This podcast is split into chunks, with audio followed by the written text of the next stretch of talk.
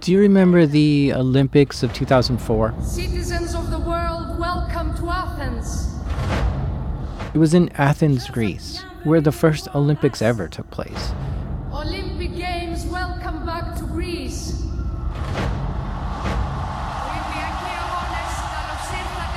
And it was also just 3 years after 9/11. And there's always a fear that terrorists may strike at the Olympics. In the 1972 Olympics, 11 people died in the Munich massacre. In the 1996 Olympics, in Atlanta, Georgia, a bomb went off in the Centennial Olympic Park, killing one person and injuring over 100 others. And in the South Korean Winter Olympics of 2018, it was a pretty destructive hack that took down a lot of the Olympic Village. So how does a country ramp up to protect itself from terrorism at the Olympics? And what does an attack even look like in today's modern world, where hacks can be conducted silently without anyone knowing? These are true stories from the dark side of the internet. I'm Jack Rysider. This is Darknet Diaries.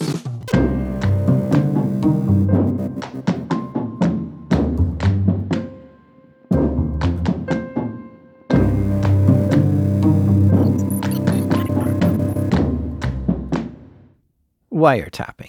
Everyone knows what wiretapping is. It's one of the oldest hacking techniques out there, secretly listening in to conversations without permission or an invite. It can be a great method to get information that you're not supposed to have. When telephone exchanges were manually operated to connect calls, physical wires were the key to a successful wiretap. If you wanted to be a master wiretapper, you needed to master the location of the wires, break out some crocodile clips, and clip it to the right ones. As technology advanced, wiretapping did too. Soon there was a secret little device you could plant inside telephone handsets. In May 1972, members of a re-election group supporting Richard Nixon broke into the Democratic National Committee's Watergate offices and wiretapped their phones. A month later, they returned with a new microphone to get a better listen.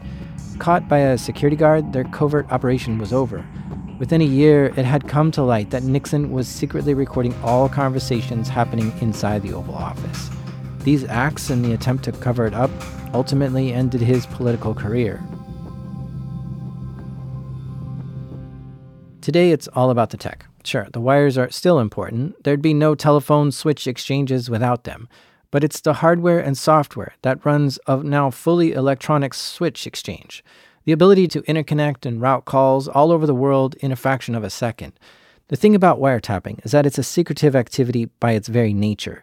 If you were supposed to be listening to that call, the caller would know and would have dialed you in. And there are two types of wiretaps. There's the legal kind done by law enforcement to help solve crimes using lawful interception technology. And then there's the not so legal kind, the kind that's done by unauthorized parties and not approved. The kind done by hackers.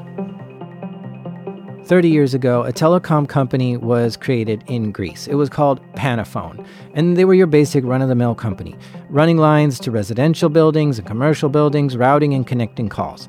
About 10 years after launch, they were acquired by Vodafone, which is a major telecom company based in the UK. So Panafon was renamed to Vodafone Panafon, but it's just better known as Vodafone Greece. And every time I say Vodafone in this episode, I'm particularly referring to the Vodafone Greece section of Vodafone. It's like its own unit within Vodafone. On January 24th, 2005, the system administrators at Vodafone Greece started getting error messages for their telecom switch exchange devices. The errors were saying that text messages from other carriers weren't being delivered properly. By this point, Vodafone Greece was pretty big. They had like 1,500 employees. The error message at Vodafone Greece really concerned the tech teams. They started going through the error logs and troubleshooting and looking at system data dumps for this fault, but they couldn't figure out why some text messages weren't getting delivered. So they contacted their equipment provider, which was Ericsson. Now, Ericsson is an enormous company based in Sweden who's been going well for like 100 years. Ericsson was one of the biggest telephone equipment manufacturers around.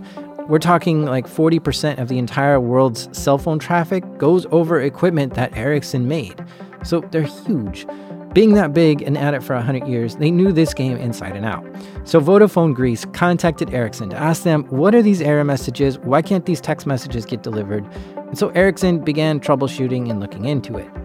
Things didn't get any better for Vodafone in the meantime. They're getting all these complaints from cell phone customers who weren't happy their texts weren't sending. And to make things worse, on January 31st, Vodafone's network planning manager submits his resignation.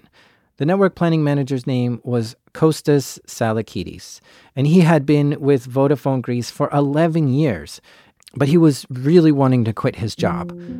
Kostas was good at his job. He was experienced and detailed. He kept notebooks of his networks and put in the extra hours needed to keep the network running cleanly. He had an engineering degree specializing in telecommunications, and then a master's in computer science. And just the year before this, Greece had hosted the Summer Olympic Games in Athens, a huge event for the country. For Vodafone and for Kostas, these months before the opening ceremonies on August 13th were full of long and tiring days. They were planning and implementing new systems, setting up upgraded networks to make sure they could handle the tens of thousands of people who were going to flood into Greece for the Olympic Games. Plus, all the extra police and military personnel that needed to be there. They all needed communication systems too. That was a huge project for Kostas. But then 5 months later, he wanted to quit. Vodafone refused to accept his resignation and persuaded him to take some time off instead. So he took a little break and then came back to work in the middle of February. Weeks later, on March 4th, Ericsson had some big news for Vodafone Greece. They'd been digging around on these devices looking for where the error message was, and they found something they weren't expecting to find. First, they found two files, and one was a list of cell phone numbers. They had no idea why this big list of cell phone numbers was stored in this location. It was unusual, but it is a telecom provider, so maybe there's just cell phone numbers all over these devices.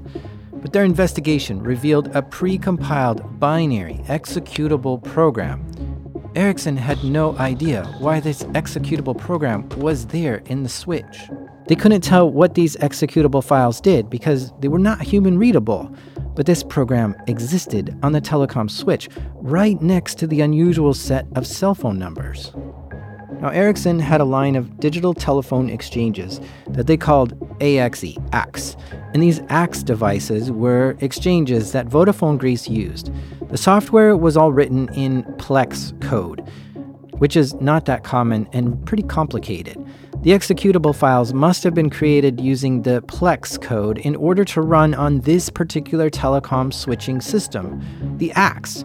Ericsson had no idea what this extra code was doing or why it was there, and it perplexed them. Vodafone Greece had no idea either, so Ericsson decided to try to figure it out. And to figure out what it was doing, they had to rebuild it in the Plex language, which was not an easy task. They reverse engineered this executable code and put it back into its original language. This took a long time. Ericsson actually outsourced a lot of their software development for the AXE exchange to a local company called Intracom Telecom. And this company took 5 weeks and was able to reverse engineer the code. And after they did that, they were left with a program that was 6,500 lines long. And this rogue program that was on this telecom switch was using that long list of phone numbers that was also found. This meant the two unusual files were somehow linked. The problem was they didn't write or authorize this code, so Ericsson goes straight back to Vodafone Greece and asks them, "Do you know anything about this code?" No, Vodafone doesn't know either. It's not their code, and it would be unusual for a company like Vodafone to design custom software for one of these exchanges.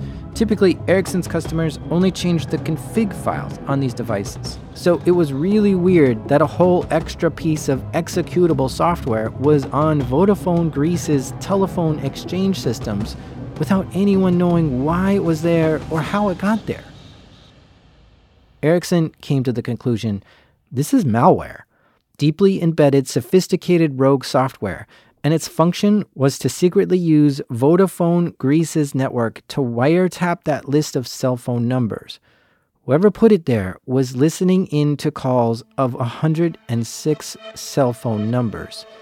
The Vodafone systems had the malware installed in 2 of their central offices and 4 of their switches used for routing cell phone calls, switches that had been provided by Ericsson.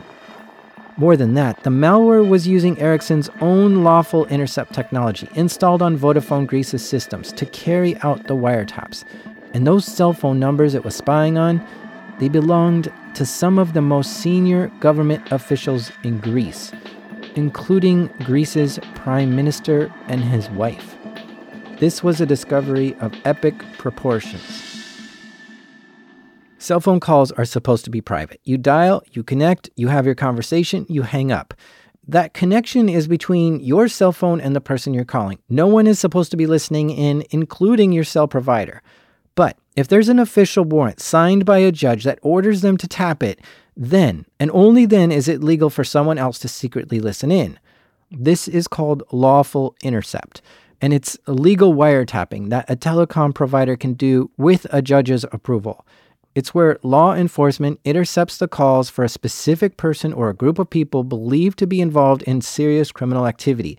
It's not just limited to phone calls. Texts, emails, video calls, and instant messaging can all be intercepted too.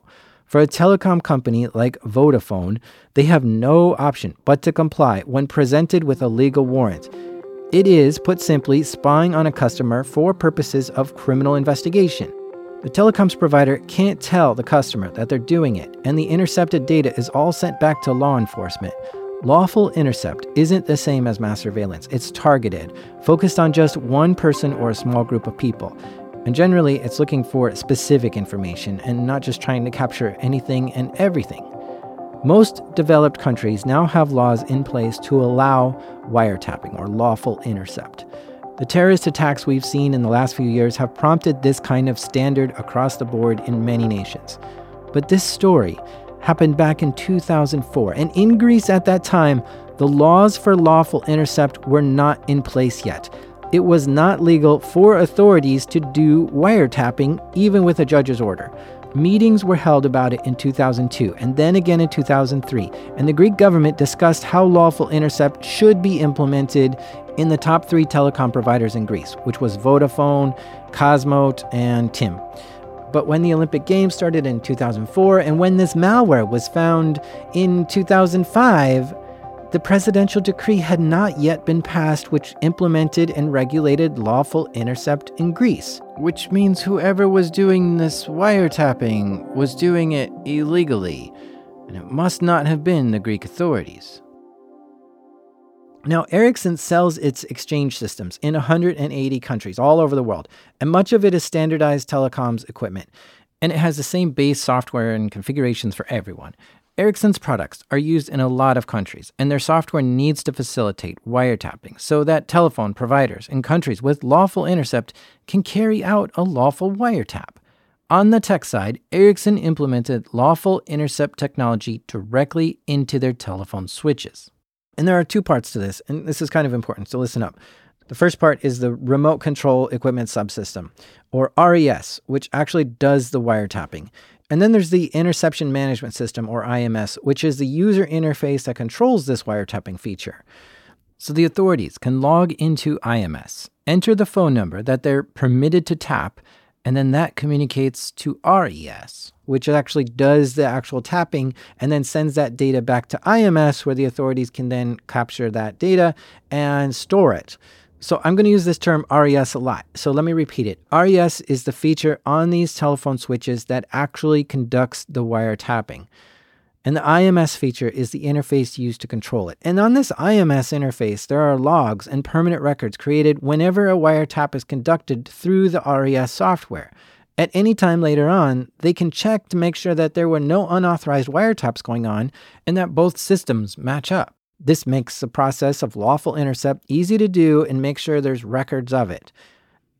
So Ericsson implemented this RES technology in a lot of their telecom switches, and it was rolled out all over the place. But in order to use it, you had to pay an extra licensing fee, which is like tens of thousands of dollars, in order to get the IMS part of it to work. What happened with Vodafone Greece is that they updated their AXE, the exchange switch, with Ericsson back in 2003, which included the RES software as standard. They didn't purchase or activate the front-end IMS system because they didn't have to. Law enforcement was never going to come with a warrant. It wasn't legal to do in Greece. So the RES system sat there in the background. It wasn't being used by anyone at Vodafone Greece. It didn't affect any of the other operating processes and didn't cause any trouble. But it turned out it was the door that the hackers used to initiate these illegal wiretaps. Whoever did this essentially hacked their way into Vodafone systems and secretly activated this software. They used the software on Vodafone systems to illegally wiretap the country's top officials and completely hide the fact that they were doing it from Vodafone. The hackers realized that RES was the perfect weapon to conduct these wiretaps with. It was already on the system, they just needed to enable it. If, of course, the right know-how and malware could be developed and installed to do it. Ericsson told Vodafone Greece they discovered this malware, and they gave them a list of the 106 cell phone numbers that the system had been wiretapping. That's 106 cell phone numbers that every time a call was made to or from those numbers, someone else was listening. A silent third party at the end of the line, listening, recording, note-taking, and archiving. The two callers had no idea that they were being spied on. Nothing sounds different. There were no crackles or delays to suggest that the conversation wasn't private.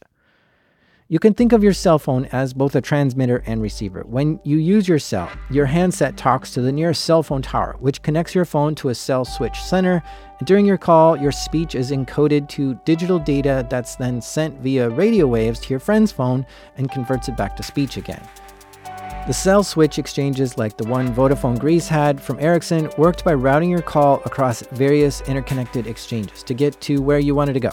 The digital speech data is encrypted, but when it goes into the switching center and when it leaves the center, that bit in between while it's passing through and being routed temporarily is unencrypted.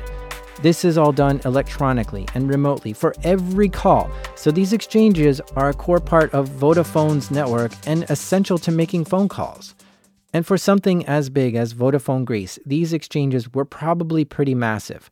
I couldn't find a picture, but I imagine it to be rows of cabinets with high-tech servers, switches, and miles of wires connecting them all together, flashing and blinking lights constantly on the go as they communicate with each other 24/7.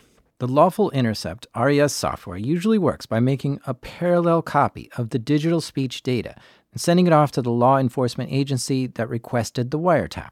The hackers for Vodafone Greece had their wiretaps set up in exactly this way, but the data was sent to shadow cell phones instead. So to get a copy of the call, it would just look like another outgoing call, nothing suspicious. And it sent a text message to the shadow phones with the metadata of every call, the cell number, the date, the time, and the call duration. So think about it. You've got the Greek prime minister who picks up his cell phone and calls the minister of public order. And while he's listening and ringing and waiting for the minister to answer, another cell phone is ringing at the same time, a shadow cell phone held by the hackers. And when the minister picks up and they start chatting, that cell phone also gets picked up. And they start listening.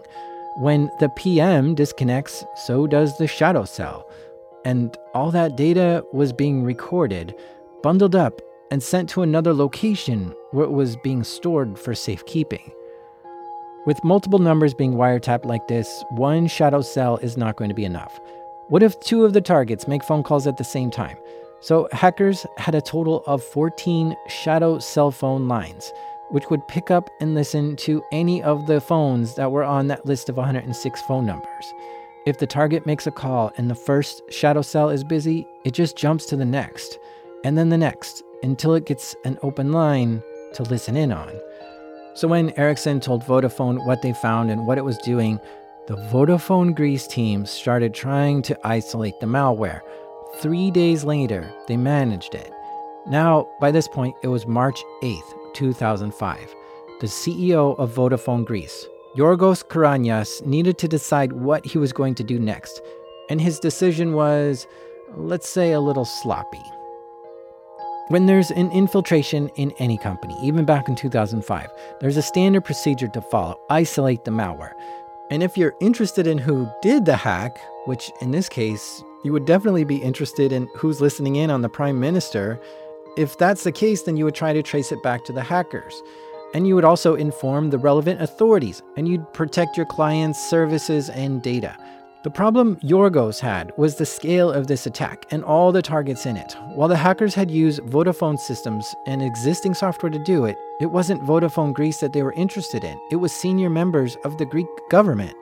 This was a serious attack, one with huge consequences. I mean, this malware was allowing unknown hackers to probably record calls and listen in on communications from these cell phones. And what kind of conversations was the Greek prime minister having on his cell? And what about the head of foreign affairs? Discussions on domestic and foreign policies, trade deals, defense strategies, and potentially discussions involving state secrets. The kind of information that could have been intercepted here could have international repercussions for Greece. It was a disaster on every level, and Vodafone Greece was ground zero. On March 8th, 4 days after Vodafone found out they had malware, there was some tense meetings held in the head offices. Their network staff and Vodafone bosses seemingly had heated and at times angry communications on that day. I can only imagine the variety of reactions they must have had to this. I mean, it makes perfect sense here for people to get emotional and even go through the 5 stages of grief. At first, not believing they had malware and some hackers were doing it, but then when that was proved without a doubt, they must have been angry that somebody was doing this. And then when that passed, they must have felt, if only, or guilty for letting this happen. And then at some point, they might have felt depressed or sad that their network was compromised. And only after you get through those stages can you then work on accepting the situation and moving forward towards a solution and next steps. So nothing was done as a result of the meetings on March 8th. But on March 9th, Yorgos, the CEO, instructed his team to fully deactivate and delete the malware from the infected Vodafone systems. He wanted it stopped in its tracks, cut it off and get rid of it completely so it couldn't do any more damage. This might seem like a good idea at first, to get rid of the malware ASAP, but incident response teams typically don't like to do that. Because the moment you delete that malware, it instantly lets the hackers know they've been discovered. And they can either go on the run and hide all their tracks, or conduct a backup plan, like get another way into the network and snoop on calls a different way. So a typical incident response team will start by collecting a ton of logs and saving it and taking snapshots of everything, because you run the risk of losing this data as time goes on.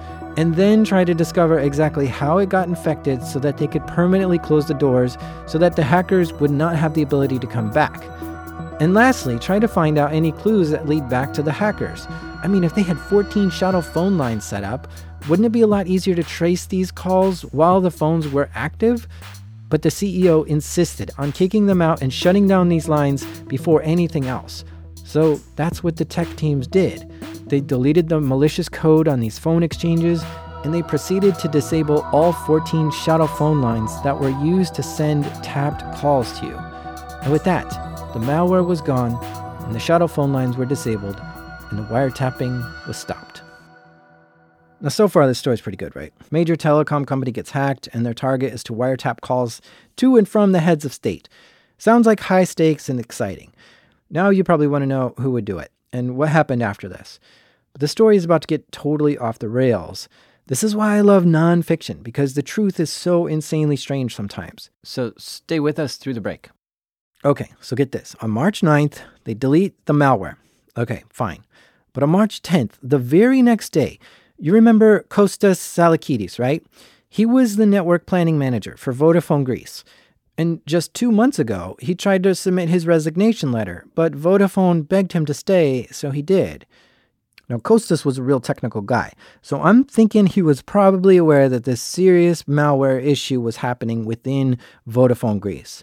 Well, Costas was 38 years old and was living in a loft apartment just outside Athens. Nice place, about 7 miles away from work. His parents were living in the same building.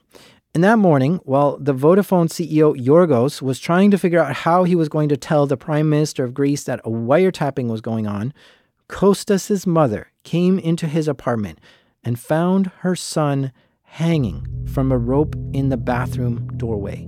She instantly panicked. A few minutes later, his brother, Panagiotis, arrived. He found his mother hysterical in the hallway. He saw Kostas hanging there, so he cut down his younger brother. Kostas was dead, and he had taken his own life.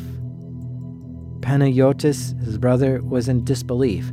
Just before he called the police station, he called his wife and asked her to bring his camera to the apartment. He didn't believe this was suicide. Kostas was recently engaged, and his wedding date was just in 3 months, and he had made arrangements to take a vacation in just a few weeks. He had been making trip plans with his fiancée just the days before. He was in a happy and settled relationship, and he had no money troubles. There had been no signs of depression or anything to indicate he was ever contemplating suicide. Panagiotis' wife, Costas' sister-in-law, spoke to a journalist named Elizabeth Philippouli about his death. Here's that clip.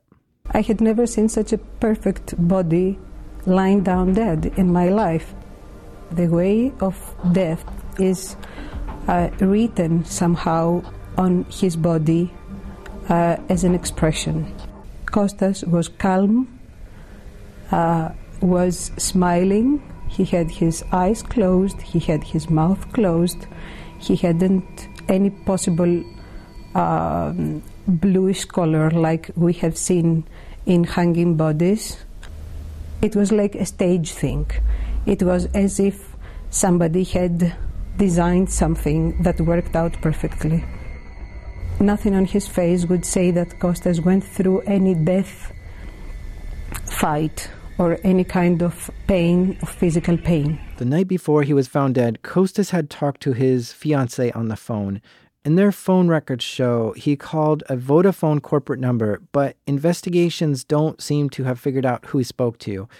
Then he sends a huge email to Vodafone's technical directors at 4:20 in the morning. It was 2 pages long and went through all the outstanding work that had to be done on the different networks. 3 hours later, he was found dead.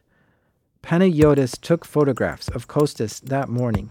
He wanted a permanent record of how his brother looked just after he had been found. When the police arrived at the apartment, they took statements from the Kostas family. The police didn't take photographs of the scene. They didn't dust for fingerprints or do any crime scene investigations. They saw no reason to doubt that Kostas' death was a suicide. There were no signs of forced entry. The apartment was in order, and there was no indication of a struggle. Kostas' body was taken to the morgue to get ready for an autopsy the following day. On that same day, March 10th, Yorgos, the CEO, had arranged to meet with the director of the political bureau of the prime minister and the political order minister. The prime minister was away at a terrorism summit. Yorgos sat and explained the wiretapping discovery to the two ministers. He then handed over a list of cell phone numbers that had been targeted and the incident case description technical report prepared by Ericsson. Oh, and get this. On that very same day, a new law went into effect. This was the day that the presidential decree regarding lawful interception in Greece came into effect.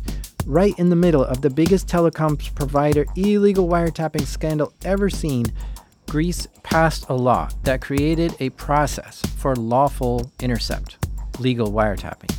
The timing was ridiculous. When the prime minister learned of the wiretapping, he immediately ordered a preliminary parliamentary investigation into what happened. And on March 11th, the Greek Minister of Justice, along with the attorney of the Supreme Court, met with the CEO of Vodafone Greece to get more details on this attack. The investigation was to be done in secret. They didn't want any details made public yet. And this would go on to be a huge investigation. They ultimately spent the next 11 months gathering evidence and hearing testimony from all companies involved and anyone else who thought they might know something. Yorgos, the Vodafone CEO, maintained that he knew nothing of the lawful intercept RES software. He said he didn't know it was included with the upgrade package that they received from Ericsson. He also said his company didn't have the knowledge and capability to do anything like this, even though Ericsson software is what could. The investigation called for people from Ericsson to come give testimony. Remember, Ericsson is the company that made the phone switches and devices, and they're the ones who kind of discovered this malware. Even the CEO of Ericsson flew in to Greece to give testimony. Ericsson said that Vodafone knew the RES software was present on these devices when they sold it to him, and that someone from Vodafone Greece even had to sign off confirming that they knew this feature existed. So the investigation pulled up the receipt to look to see who signed for this. And guess who it was? Their network planning manager, Kostas, the guy who died. Yorgos, the CEO of Vodafone, gave testimony to, and when questioned about Kostas' death, Yorgos tried to distance himself from it, saying it was a tragic suicide, entirely unrelated to the wiretapping ordeal. They asked him if Kostas knew about the malware. Yorgos said it was possible that Kostas could have stumbled upon it himself, since his role was technical enough and he had that level of access to get into those systems. As this investigation went on for months and months, evidence started to disappear at the physical location of where the exchanges were that had malware on them. There's a little visitor sign-in sheet. It was Vodafone Greece's policy to destroy these sign-in sheets after 6 months. So by the time investigators requested records of who had visited these locations around the time of the wiretapping, those sign-in sheets had already been destroyed.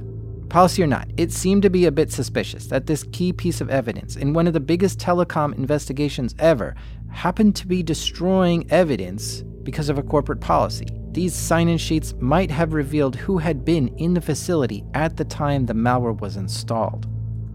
And on top of that, Vodafone upgraded 2 of the servers that were part of this hack, and after the upgrade, all access logs to the management server were wiped. Again, these logs of who accessed these systems, when, and what did they do, they were all critical logs, but they were gone. And weirdly, there were no backups of this either. And then there's the transaction logs of the switch exchanges. Now, they would have been useful, but nope, due to lack of space, Vodafone Greece only kept these logs for 5 days. Although Vodafone had clear explanations of why these actions were taken, the damage they did to the investigation into this hack was pretty substantial.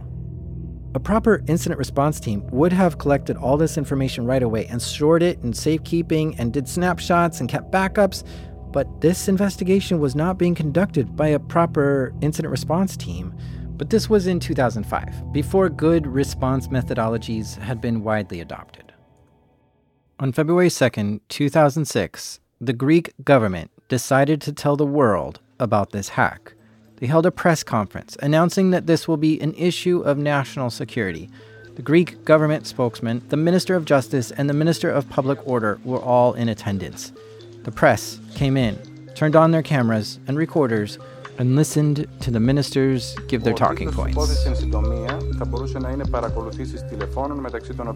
title of this case could be phone wiretapping. Among the phones wiretapped were the Greek prime ministers, members of the government, an ex-minister, member of the opposition party, and a number of private phones.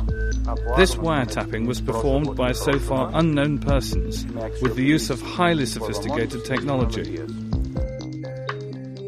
The group of journalists that were there to hear this press conference were all shocked. They learned for the first time how the discovery was made in March 2005 and that a preliminary judicial investigation into the hack had now been concluded. More information on who had been wiretapped came out too. The victims of this wiretapping included the Prime Minister and his wife, foreign ministry officials, Navy staff, and members of the ministries of defense, public order, and merchant shipping. They all had their phones tapped. The Greek Minister of Public Order did what he could to try to track down those shadow phone lines and advised they were in fixed locations across Greece. Here's the Greek Minister of Public Order explaining to the press. There were 14 to 16 mobile phones operating as shadow devices of the tapped numbers. When a call was received by the intercepted phone, it was immediately connected with one of the bug phones through the lawful interception software. Apparently, this shadow phone was taping the conversation into another software. Okay, so these shadow phone lines were directing the wiretap calls to actual mobile phones. Investigators were able to track the locations of these mobile phones based on which cell towers they communicated with at the time when the wiretapped calls were made. Using this method, investigators were able to identify 4 Vodafone antennas that had been directing calls to the shadow phones, and the locations of these antennas gave investigators an idea of what part of town these phones were in when they received these calls. and the location was a 2-kilometer radius around central Athens in an area called Lycabettus Hill. This preliminary investigation was now closed. He wasn't able to give any more information at this time. Everyone in Greece stood up and paid attention to this news. Greek journalists were shocked at finding this out. The Greek authorities, who should have been informed the moment the hack was discovered, were shocked that they weren't informed. And the Greek citizens, who were now getting worried about the security and privacy of their own telephone conversations, were also surprised. When the floor was open for questions, the reporters immediately asked if a foreign country was behind this attack, because when the targets were government officials, it just seemed like the logical conclusion. One reporter pointed out that Lycabettus Hill is where the U.S. and British embassies are located, and if cell phones were being used in those buildings, it would have hit one of those 4 towers that were identified as the towers used by these shadow phones. The ministers advised that no conclusions can be drawn yet. The investigation was still ongoing, and they recognized this was a pretty sophisticated malware. To first gain access to a large telecom provider, then to write malware in the Plex coding language, which required intimate knowledge of both Vodafone's network and Ericsson's devices, and then to also set up 14 shadow phone lines with automatic recording mechanisms for all incoming calls, and to top it all off, all this went undetected for like 8 months. This is not something your average cybercriminal will know how to do. It's not something your typical hacktivist will be capable of. No. This is far more advanced. Something that would require a great deal of time, knowledge, skill, money, and effort to pull off.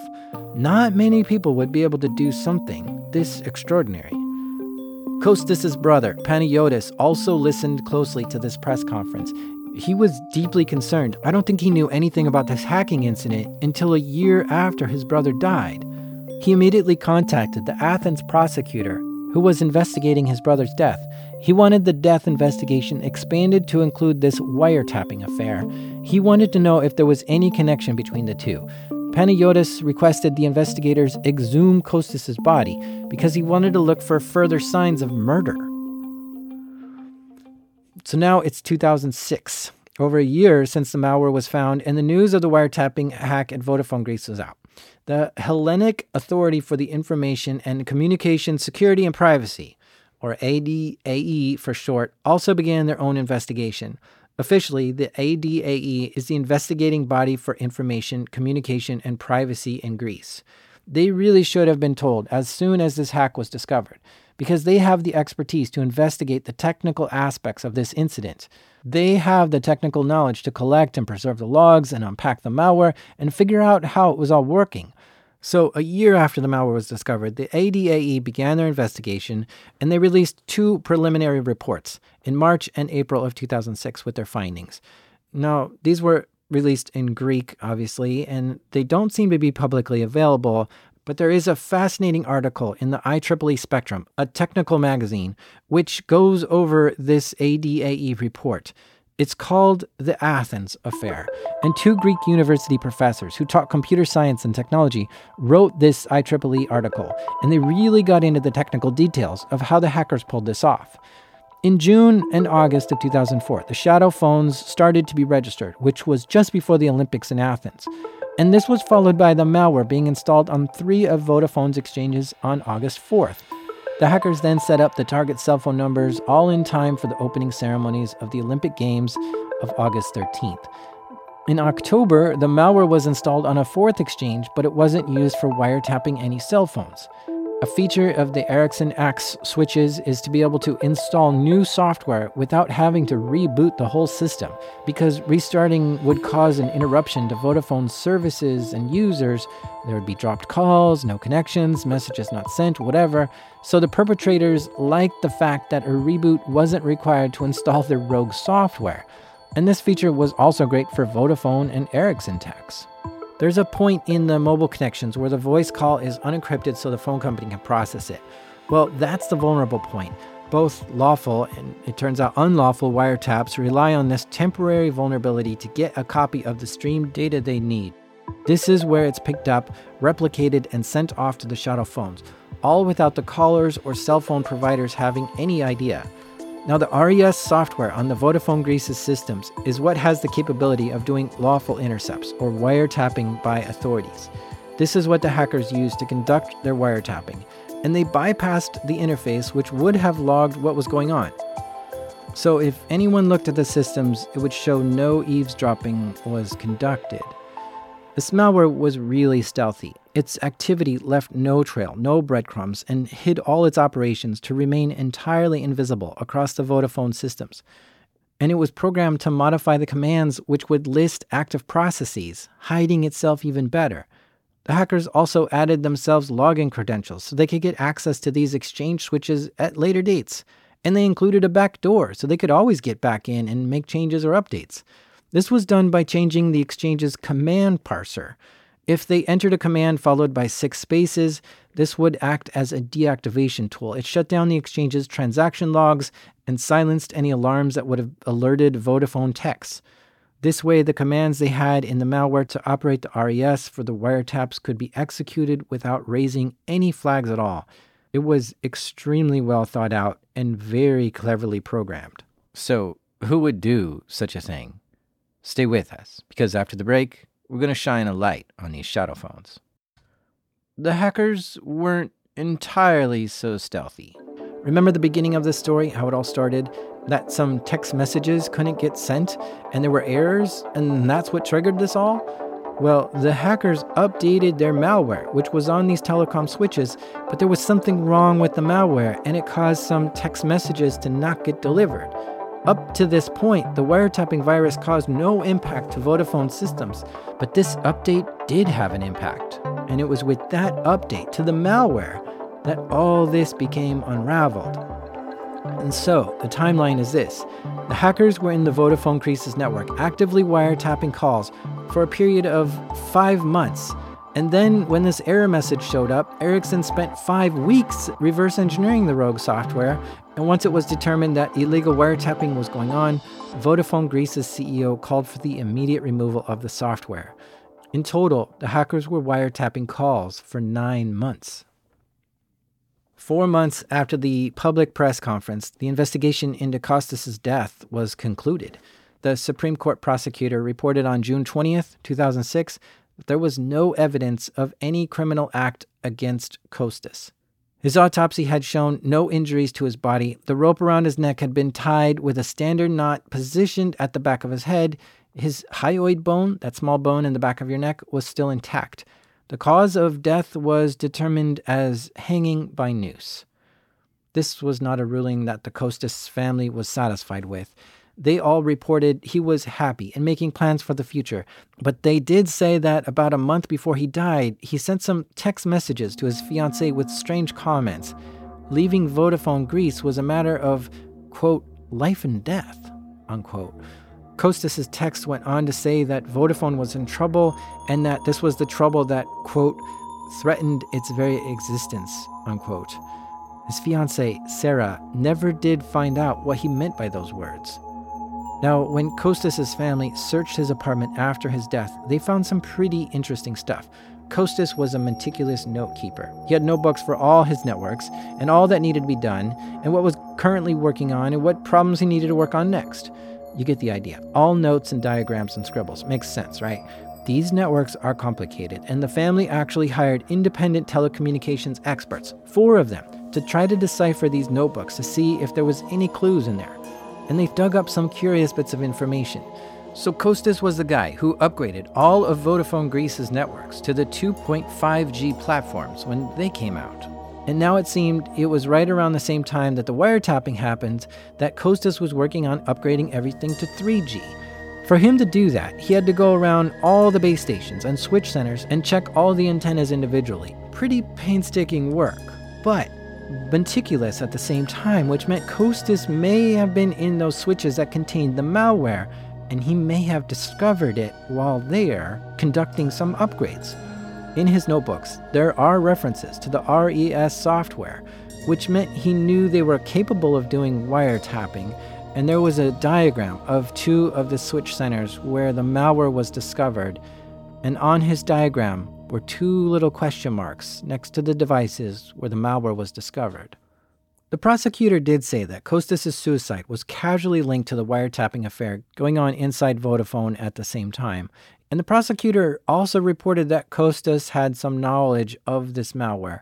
But maybe that means he just found out about it after Vodafone found out about it. We don't know how much Kostas knew about this wiretapping affair. 1 month after this ruling, the media began reporting on some surprising events in Italy. In July of 2006, Adamo Bove, who was a network employee at Telecom Italia, was found dead under a bypass in Naples. It looked like he had jumped to his death. Adamo had uncovered a network of illegal wiretaps inside Telecom Italia and was an informer to the Italian prosecutor looking into the scandal.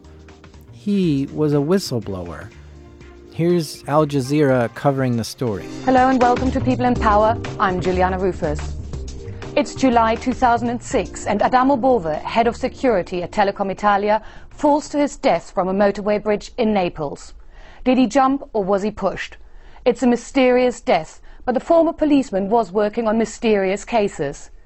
Italian prosecutors had asked Bove to investigate the role of the American and Italian military secret services in the abduction of Egyptian cleric Abu Omar in Milan 2003. Tracing mobile phone calls, Bove inadvertently stumbled upon a vast secret call interception system inside Telecom Italia. Politicians, bankers, businessmen, even footballers and referees were being monitored. This was a scandal that went right into the nerve center of Italian power.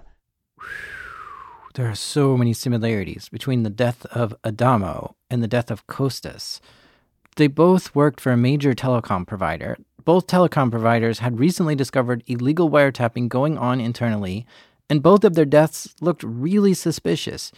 Yet these two cases happened in two totally different countries. After Adamo's death in Italy, the press continued speculating on the parallels between the two deaths. And on September 26, after Kostas' family appealed the court ruling, the Court of Appeals once again reached a verdict that Kostas died of suicide, and his case was closed.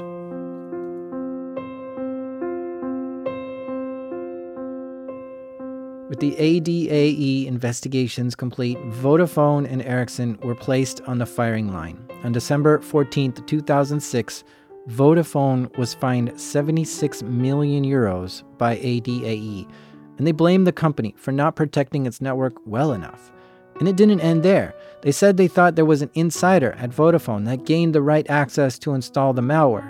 A year later, in October 2007, they were fined again, this time 19.1 million euros by the National Telecommunications Regulator for breaching privacy rules. That brought the total fines to Vodafone Greece in at 95 million euros. Ericsson didn't escape fines or blame either. The ADAE gave Ericsson a fine for 7.3 million euros, based off their belief that the malware couldn't have been installed or operated without in-depth knowledge of Ericsson's systems. So Ericsson took some damage for this too. 5 years later, Kostas' death was officially brought up again. Still, the family was not convinced it was suicide, and now they had new evidence. February 8, 2012, Kostas' family presented new evidence to get the investigation reopened. They had two new coroner's reports from independent experts who cast doubt on the suicide verdict. The knots on Kostas' noose, they were in fact a complex knot, not a simple everyday knot that the first coroner had reported. And the rope position around Kostas' neck and the presence of fluid in his lungs was more consistent with strangulation than hanging. There was no evidence of hypostasis, where the blood collects in the legs, which would have been expected in the case of hanging. The second coroner's report also pointed out features missing which would have been expected in a hanging death. Projection of the tongue, cyanosis of the face, injuries of the lower body from spasms and limbs hitting off nearby walls or furniture. Both concluded, although suicide was still possible, exhuming the body for further examination and testing for poisons would be a positive next step, a step that the family had wanted authorities to take back in 2006, but were denied. So 2 months after that, 5 years after Kostas died, his body was exhumed, dug up, so they could test his body for toxins. The toxicology report for poisons was negative. Kostas had not been poisoned or drugged before his death. But now that they had the body to look at again, they found Kostas's hyoid bone was in fact broken. This is a U-shaped bone in the front of the neck. But the original autopsy report said it wasn't broken. A broken hyoid bone is consistent with strangulation and not with death by hanging. This could have happened after his death, like when he was buried or exhumed, so it's impossible to know for sure when this hyoid bone was broken. All this evidence combined resulted in a final report that Kostas' death remained unclarified. But on June 16, 2014, the Athens Court of First Instance closed this second investigation. They did the same as the last investigation. They upheld the ruling of suicide and allowed the case to be closed and archived. So, despite new evidence, Kostas' family were told he had still taken his own life. The family took the case to the European Court of Human Rights. They were determined to get a full and proper investigation for Kostas into how he had died and any connection to his death with the wiretapping scandal at Vodafone Greece. While they waited at the court's ruling, an investigation by James Bamford for The Intercept suddenly appeared. He'd been working with the Greek newspaper, Kathimerini, and one of their journalists, Agelos Petropoulos.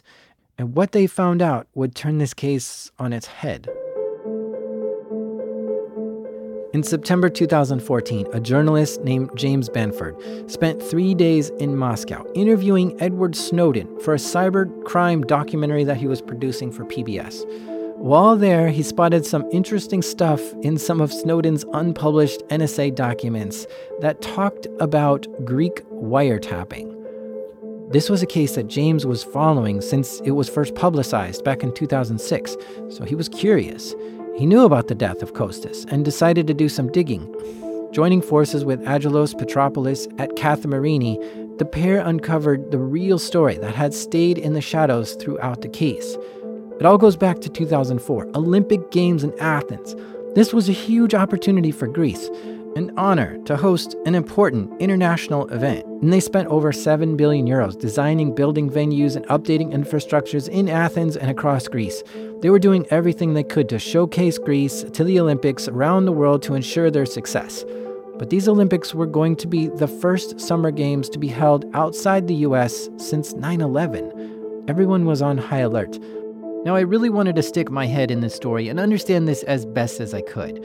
So I called up one of my listeners who grew up in Greece. Hey, Jack. Hello. How's it going? All good, thanks. How are you? I don't want to say his name because he is actually connected to the story in some way, but he didn't want to talk about that publicly.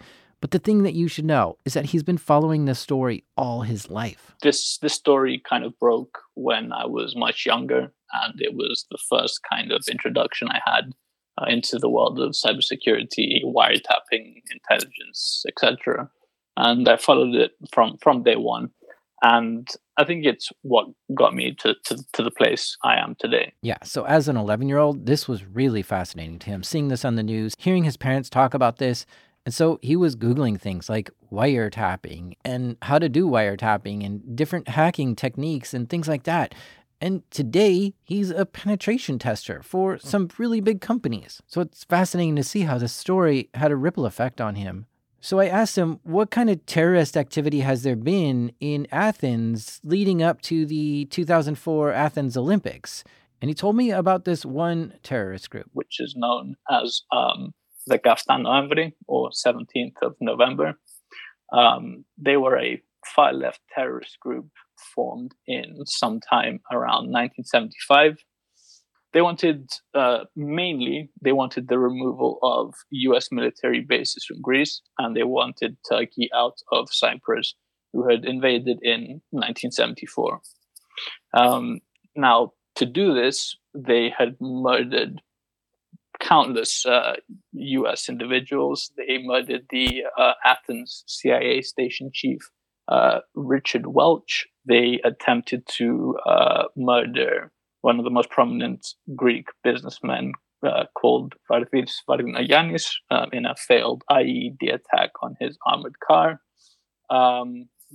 they murdered several Greek police members, including the Greek police chief, as well as a UK brigadier called Stephen Saunders. And not only that, I think these guys were the ones that sent the bomb threat to Air Force One when President Bill Clinton came to Greece.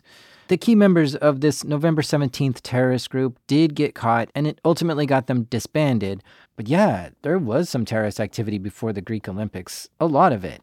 And this gives us a better perspective of what Greece must have been thinking leading up to these Olympics. Was November 17th going to come together again and do something? Greece is sort of the border between Western culture and Eastern culture. It's got a mix of communism and capitalism, and there's a lot of people who feel very opinionated on which way Greece should swing.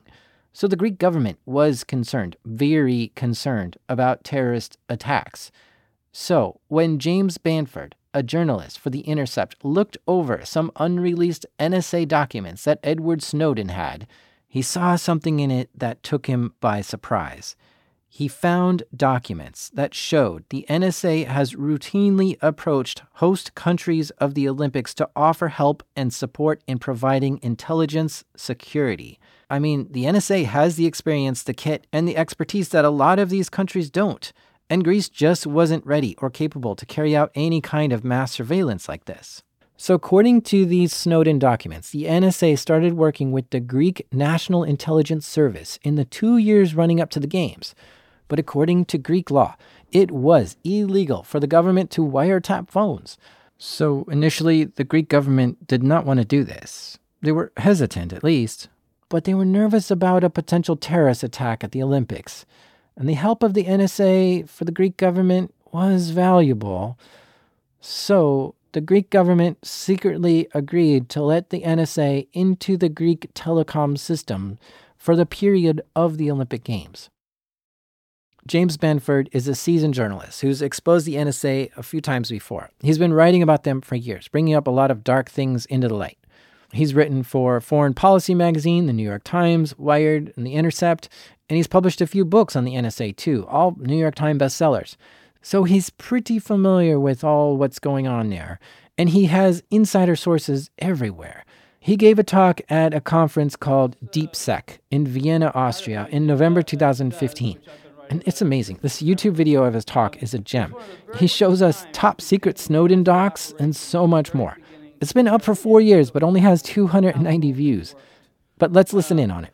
So the very first thing is the NSA will come into a country and they'll say, look, you're going to have the World Cup, or you're going to have the Olympics, or you're going to have some big event. Well, you need us because we can tell you when there's going to be a terrorist event, because we can search through all the communications. So, you know, have us come in, have us bug your whole telecom system, and we can help you. You know, we're there to help you. So that's what they did. They got the permission from the Greek government to come in and do the bugging. And what this document here from the Snowden archive talks about is they've been doing this for years. NSA has been going around to various Olympic venues and saying, we're here to help, and let us come in, bug all your phones, and after it's over, we'll disappear, and you'll never hear from us again.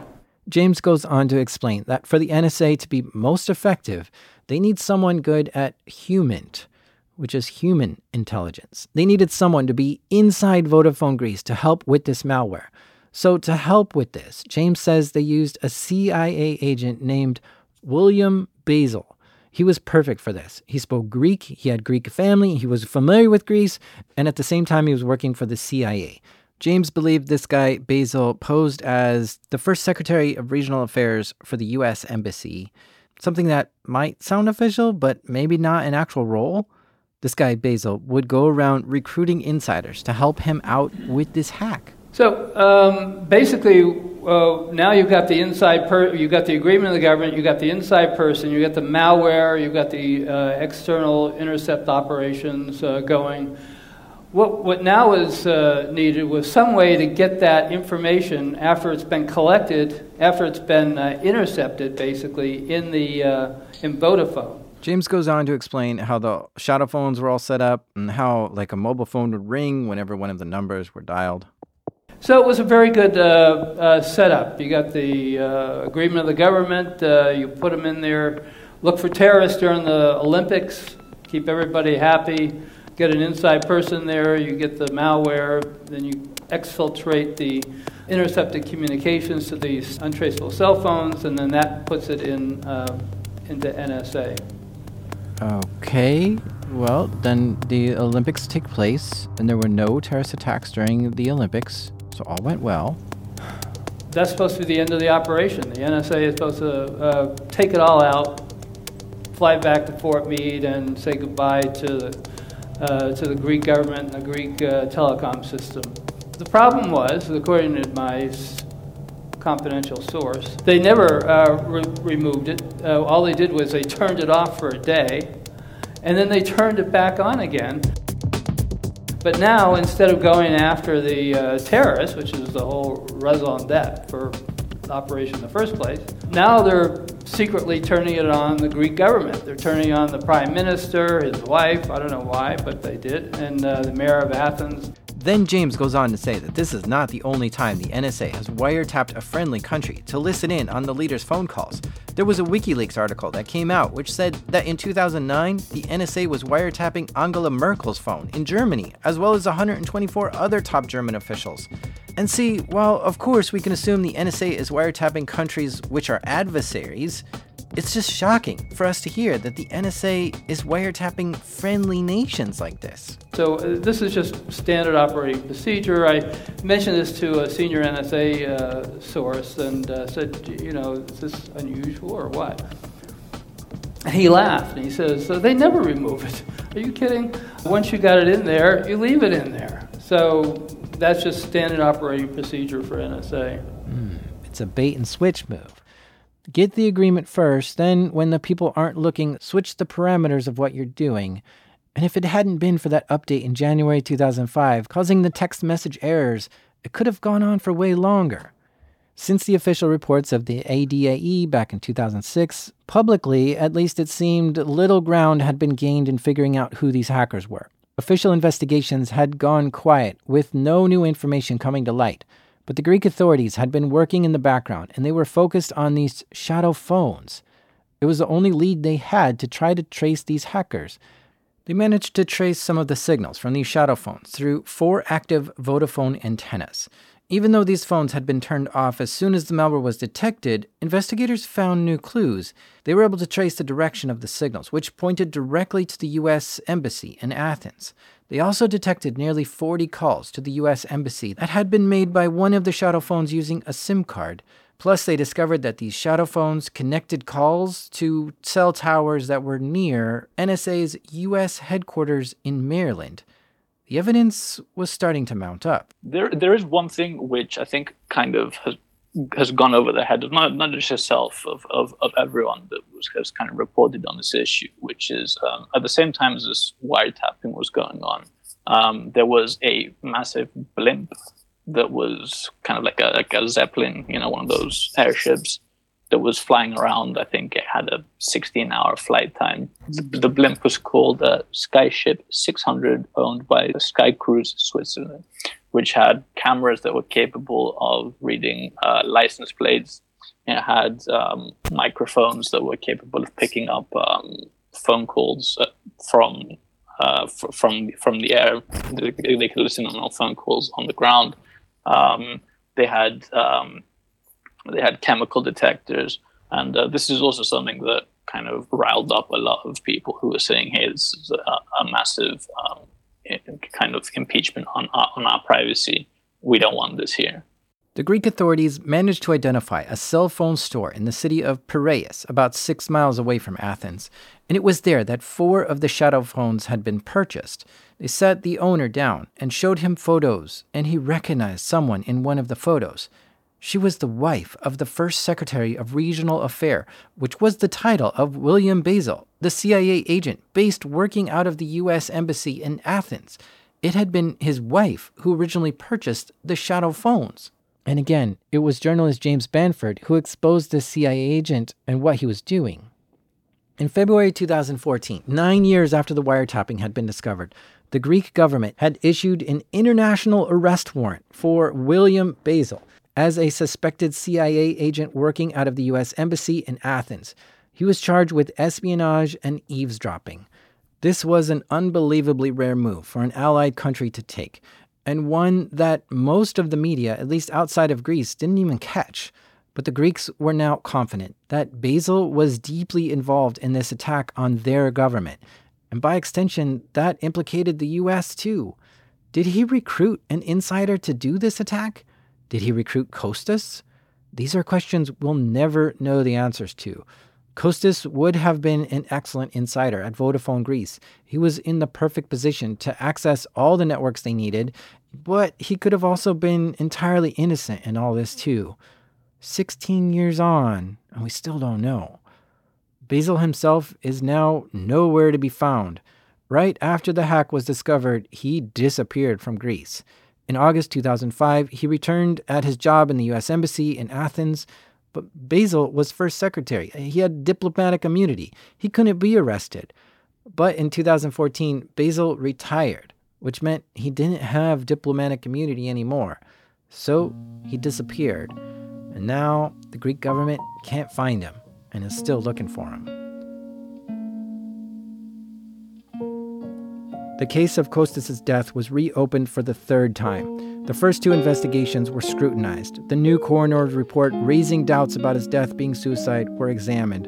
And all the information about the wiretapping was available. So on June 21st, 2018, the Athens prosecutor ruled that Kostas was in fact murdered. On November 16th, 2017, the European Court of Human Rights ruled in favor of Kostas' family.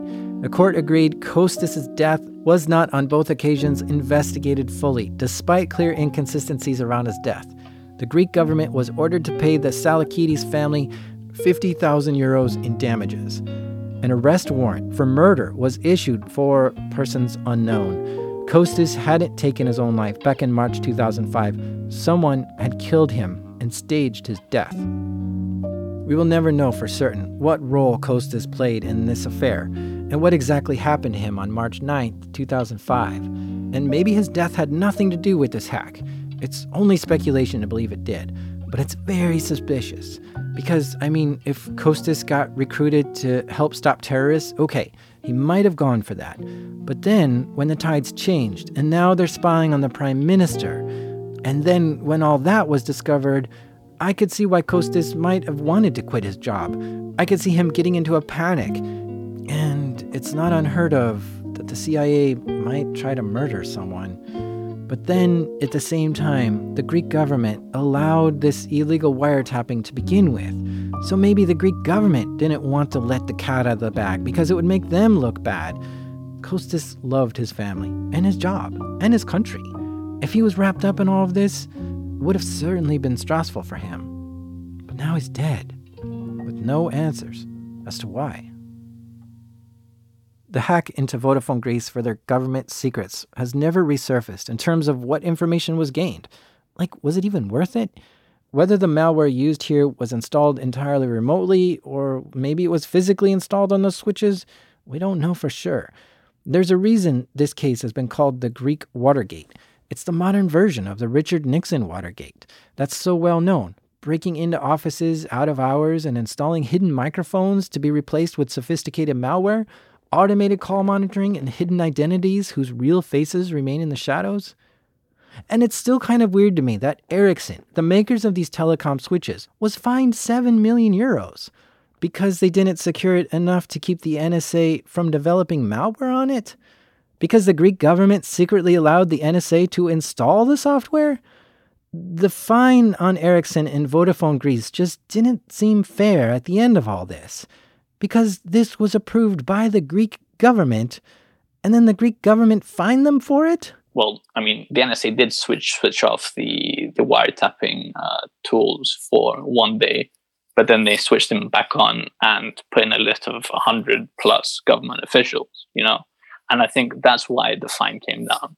Because if you're Vodafone and you have knowingly put this software onto your systems, are you not going to go and do an in-depth post-mortem to make sure it's actually been removed.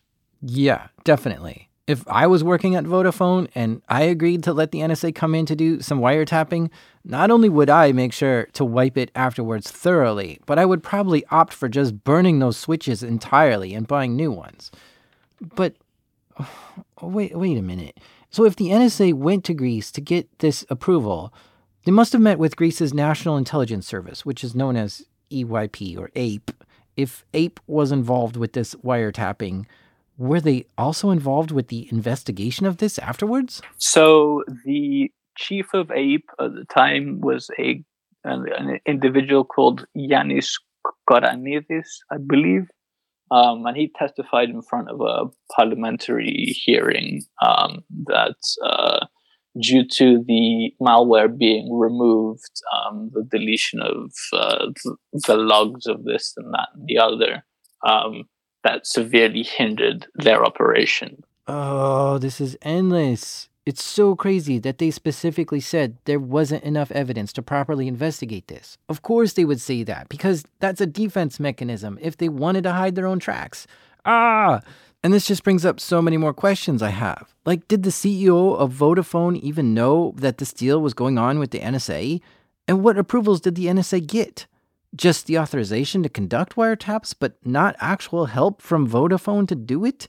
Did the CIA agent recruit someone inside Vodafone? Or did the Greek government get someone inside Vodafone to help? And again, did the CEO of Vodafone have any awareness of any of this? In court, he said no. But how could all this go on without him knowing? If approvals were given, then approvals were given. Go ahead. But it just seems like the Greek government gave the NSA approval to conduct wiretaps, but then didn't give them any help to get into Vodafone. And that's some shady stuff that the Greek government is conducting here. Allowing a foreign country to not only wiretap people, but also hack into its biggest telecom provider to do it? And then fine that telecom provider after it happened? It's just nuts.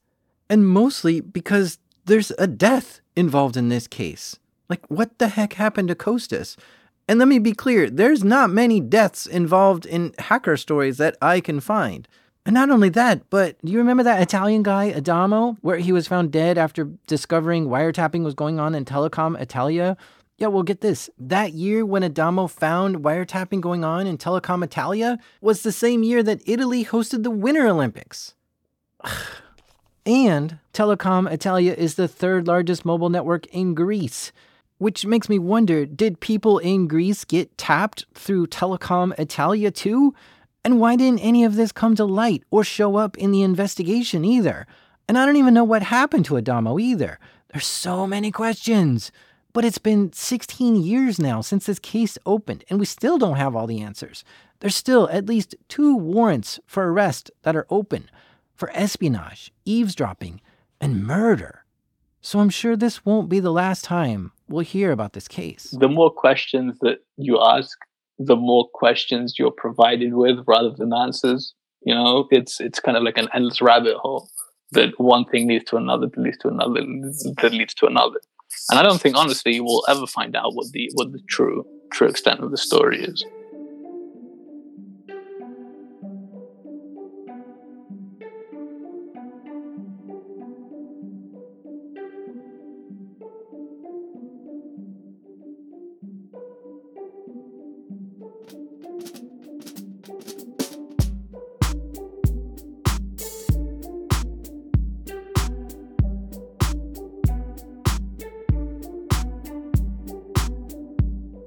If you like this episode, you should go check out episode number 48. It's called Operation Socialist, and it's about another wiretapping affair that happened in Belgium. This show is made by me, the digital Hermes, Jack Rysider. This episode was written by the sweet Pandia, Fiona Guy. Sound design by the opulent Orpheus, Andrew Merriweather. And editing help this episode by the Electrona Damien. Our theme music is by the exquisite Daedala Crafter, Break Master Cylinder. And even though I'm still waiting for my long-lost uncle, who happened to be a Nigerian prince, to send me his inheritance, this is Darknet Diaries.